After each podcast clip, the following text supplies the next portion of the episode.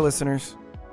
If you're hearing this, I guess that means you listen to the show, which is surprising because I don't promote it. Uh, as some of you might know, Wasteland's a bit of a labor of love for me. It's just me doing the scripting and the recording and all of that. But I spend most of my time doing my uh, weekly podcast. I don't want to hear it. Uh, since the last time I've posted any Wasteland episodes, I've written a book and published that. So I've been a bit occupied. However, I have been talking for about a year, uh, very sporadically on Instagram uh, and, and, and on my other show about season two of Wasteland and what it will consist of. One single case, a case that when I really began to dig into it just utterly fascinated me. And it's a case that I've never heard anybody else talk about. Uh, so, of course, me being me, ridden with anxiety over here, I, uh, of course, am like, uh, before I get the chance to actually script it and record it, somebody else will beat me to the punch because that seems to be what always happens. However, I have begun scripting it. And rather than give another update on uh, what it will be about, I thought maybe I could just share some of it with you. So, what you're about to hear is the beginning of the first episode of Wasteland Season 2. The entirety of the series will drop all at once, and I would say a early estimate will be around Thanksgiving time, but it will be done before the end of the year.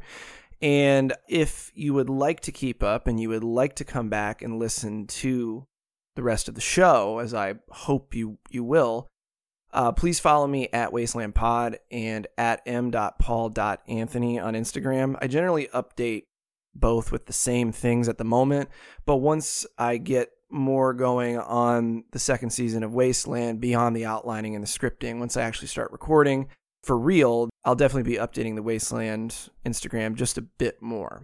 But I would appreciate if you check out the other things I'm working on, and also at uh, I don't want to hear it pod on Instagram as well. It's the show that I do every week with my best friend and former bandmate Shane Spiker, Dr. Shane Spiker, excuse me.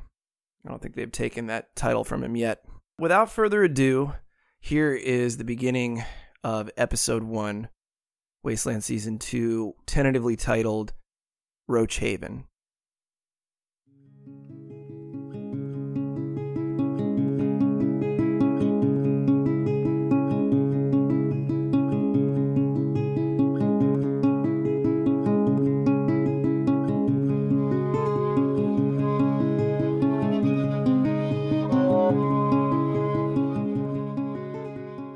April 27th, 1973. Main Street, Daytona Beach, Florida. 17 year old Ross Michael Cochran was troubled. As he made his way through the just awakening Main Street morning, he had time to think about what happened to him the previous night. Just outside the boardwalk arcade he was employed at, he had been suddenly jumped by a former classmate named Kenneth Francis, also 17. The other boy had accosted him just outside and had angrily chased him down the beach, striking him several times. Ross, who liked to go by Mike, wasn't much of a fighter. He took the beating and then took the advice of his attacker to go on. Ken didn't look right anyway, he was probably high, as he often was, so Mike left. Mike had a good idea of why Ken was upset with him, why he and his group of friends seemed to have it out for him. But it hadn't been Mike's idea to get involved with that whole trial business. They seemed to blame him anyway, especially Ken. Though his actual destination is lost to time, that morning, Mike was probably headed back to the boarding house that he'd been living at for the last two weeks, just a block south of Main on Coates Street. Mike was rooming with landlady Delphine Guillemet's son, George, and the two had hit it off admirably. Hitting it off with someone wasn't always easy for Mike. Originally from Fresno, California, Mike had relocated to Central Florida when he was about 16 years old. His family was concerned with the boy's difficult emotional state.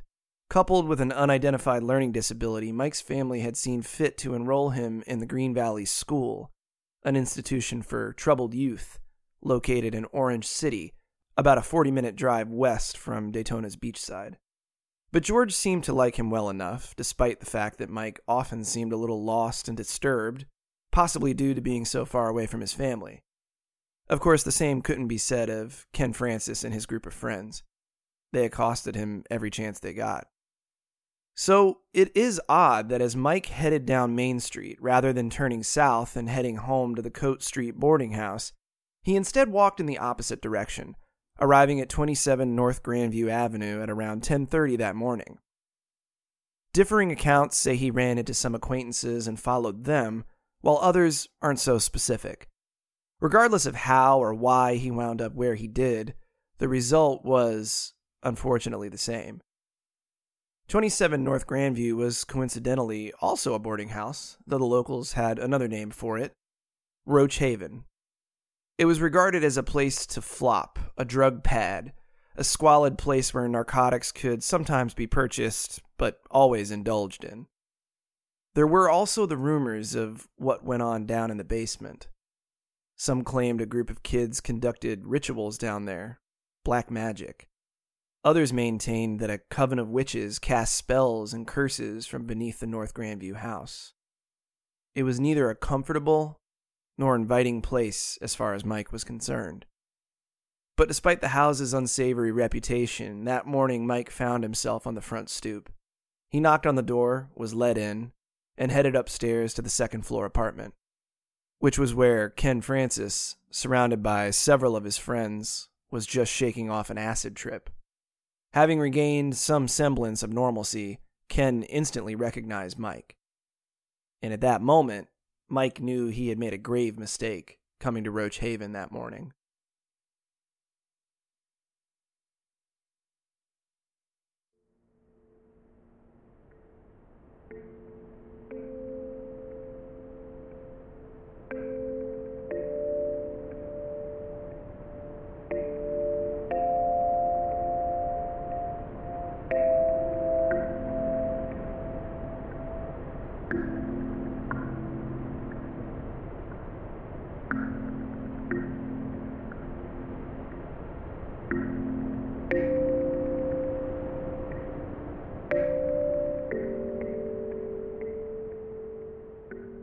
I discovered the strange case of Ross Michael Cochran in the most unlikely of ways.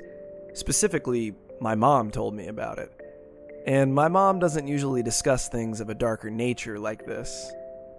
I would attribute that to her lapsed Catholicism and Jewish conversion. Like most devoutly religious people, she's always had a streak of superstition. Not that there's anything wrong with that. I believe superstition is often a good survival tactic. At least that's what horror movies have taught me. But truth be told, my mom gets upset with me if I bring up anything morbid. And growing up playing in punk rock and metal bands, mainlining a constant stream of the aforementioned horror movies, and overdosing on true crime books, she was often quite upset with me. Still, when I mentioned that I was mulling over topics for another season of this infrequently updated show, and she blurted out something about the witchcraft murder, I stopped in my tracks. Of course, she didn't know all the details, just a few of the more sensational ones. After all, the crime took place in the early 1970s when she was only a teenager. She'd been in Florida for a few years after moving down from Connecticut, and she was preoccupied with finishing high school, and then she met my dad. When I asked her why she'd never mentioned it to me before, she said it was just too terrible to talk about. Well, with that glowing endorsement and a provocative name like the witchcraft murder, naturally I started digging immediately. And just as quickly, Google returned to me a single article from a small out of state newspaper. Basic details, nothing more. There was nothing else of any substantial value. No Wikipedia, no Murderpedia, no article from a larger publication, no podcasts, no YouTube videos of questionable quality. There was almost nothing, which was a problem. I'm not a reporter. Sure, I've done a little freelance journalism. I've written two books. And aside from this show, I put most of my creative energy into the other podcast I do with my best friend called I Don't Want to Hear It. New episodes every Monday, wherever you get your podcast. So I didn't have any immediate means to acquire information. Nothing on the internet and no sources I could contact. And I certainly didn't have the means to hire a private investigator, not that the situation even warranted that. So I turned to the only resource that was available to me the public library. I'll admit my inner Rust Cohle started to come to the surface when I sat down at the microfiche machine. I knew when the crime had occurred, so I asked the librarian for the corresponding roll from the local papers of the day. I started shuttling back through time and instantly felt like I was uncovering some hidden conspiracy, some sort of esoteric crime that had been lost to time. Then, after about 10 minutes, the librarian came back and informed me everything was now online in a freely accessible news archive that I could access from home. I didn't need to feverishly work the microfiche machine in a darkened corner of the library. I could search from the comfort of my apartment. Feeling a little let down that I wouldn't have my Detective Somerset moment, I returned home and promptly spent the next eight hours clipping articles from the early 60s through the 1990s. And that was only the first day. Soon there were notebooks and binders filled with printed articles and court transcripts piled on my kitchen table. I bought highlighters and dividers. When things became unwieldy, I bought a corkboard.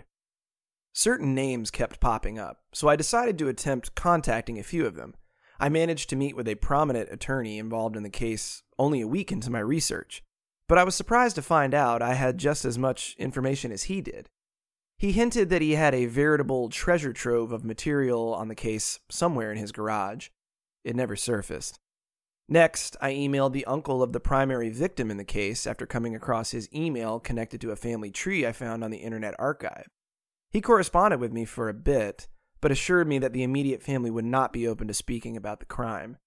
At any rate, I didn't have their contact information, so it was a dead end. A friend put me in contact with a former Main Street business owner whose shop was once located right around the corner from the scene of the now 50 year old crime. The conversation never really got past the triviality stage, though he assured me after he'd had some time to think, we'd talk the following week. And after repeated calls, texts, and voicemails, he never answered me again.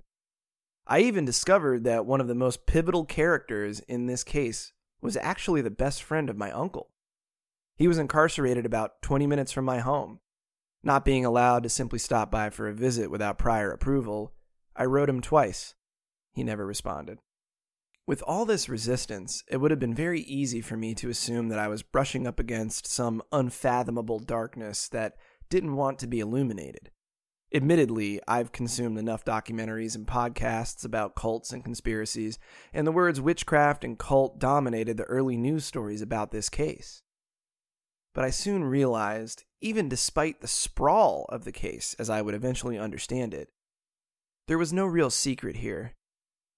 Nothing had been hidden, at least intentionally. No, the simple fact was that everybody had simply forgotten. The ones that hadn't weren't reluctant to speak with me for any particular reason. They just didn't seem to care anymore. And with a 50 year time gap, most of the people involved in the events of this case were dead.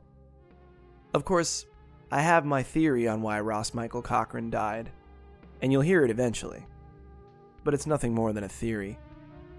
There isn't a mystery to solve here.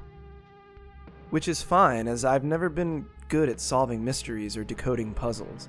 One thing I am good at, however, is telling stories. And no one's told this one yet.